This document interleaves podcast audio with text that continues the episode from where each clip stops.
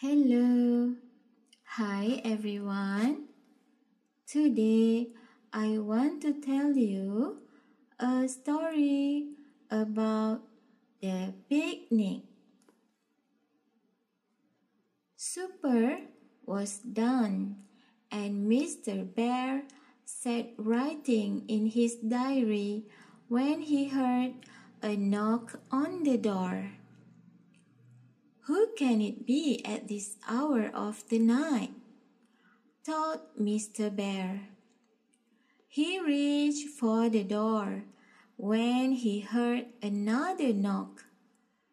To his surprise, it was his old friend, the squirrel. Mr. Bear immediately opened the door. What happened, my friend? asked Mr. Bear. Oh, it's a disaster. My door is locked and I lost my key, replied the squirrel. Well, my friend, you can spend the night with me, said Mr. Bear. It will be all right. While Mr. Bear was busy writing in his diary, the squirrel pondered about the day. How was your day, my friend? asked Mr. Bear. Day was good, said the squirrel. I met the fox he was busy in refurnishing his home. He came back from a river expedition, said the squirrel. A river expedition? How delightful! exclaimed Mr. Bear. I asked the fox what he did in the expedition said the squirrel. He said there were three boats in the expedition.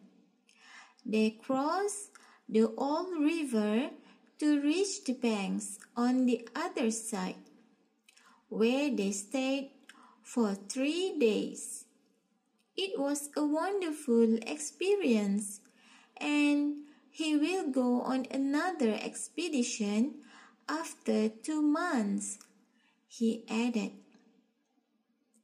Mr. Bear got an idea.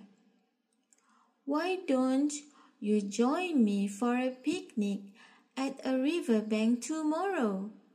said Mr. Bear. That is a fantastic idea, replied the squirrel. Let's go on a picnic cried Mr. Bear in excitement. The squirrel went to bed. Mr. Bear watched the fire, then closed his diary and left the dining area for the night. The next day, Mr. Bear and the squirrel set off for the picnic. Both the squirrel and Mr. Bear walked towards the river. They walked quietly for a while. Then Mr. Bear stopped to put up his binocular. I can see the tree, said Mr. Bear.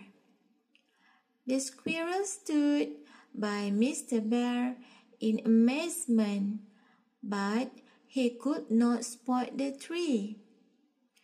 Mr. Bear, handing the binocular to him, said, Have a look with this, my friend. You will spot a large tree.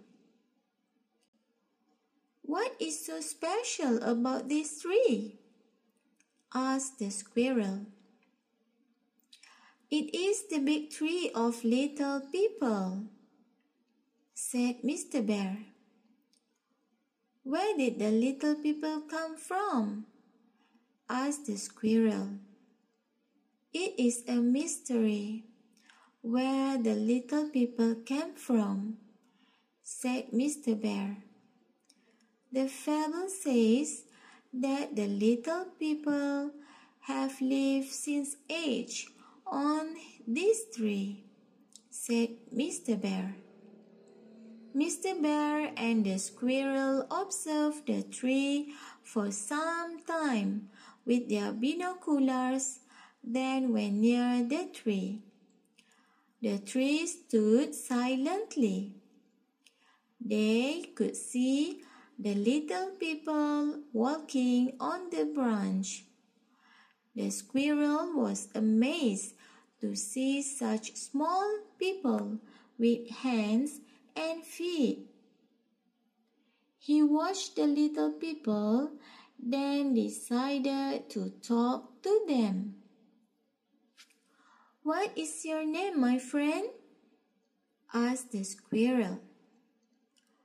My name is Tom, said the little person. How long have you been on this tree? asked the squirrel. Since I was born, said Tom.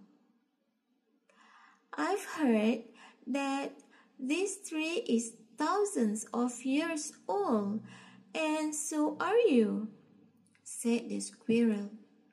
So it is. We have lived on this tree since the beginning of earth, said Tom with a smile. Tell me, Tom, how did your people and the tree survive for thousands of years? asked the squirrel. It is a secret that we have been keeping since age, said Tom. Please share your secret with us, requested the squirrel. We do not hurt the trees, not only this tree, but other trees too, said Tom. How do you do that? asked the squirrel. We never destroy our forests and its trees. We eat whatever is provided by the tree. We eat fruits from the trees. We do not grow crops. This way, we never have to cut down any trees. By not destroying the trees, we get good rainfall every year. The rainfall helps sustain the trees and the forest, said Tom. The tree is our home, continued Tom. Our fathers and forefathers have lived on the tree. We get what we need to sustain from the tree. I am amazed and in awe to see you and your people living on this tree, said Squirrel. The squirrel and Mr. Bear bade their farewell to Tom. They went back to the other side. Isn't it wonderful to see the little people on the tree? said the squirrel. Indeed, they're not only living on the tree, but they also sustain it by not destroying it, said Mr. Bear. We have been cutting the trees in the forest to grow crops. How will we sustain without trees in the forest? said the squirrel. It is important to save trees and the forest for us to be able to live a long life, said Mr. Bear. The squirrel agreed with Mr. Bear. They decided never to hurt a tree in the forest. Have a good care, everyone. See you again. Bye bye.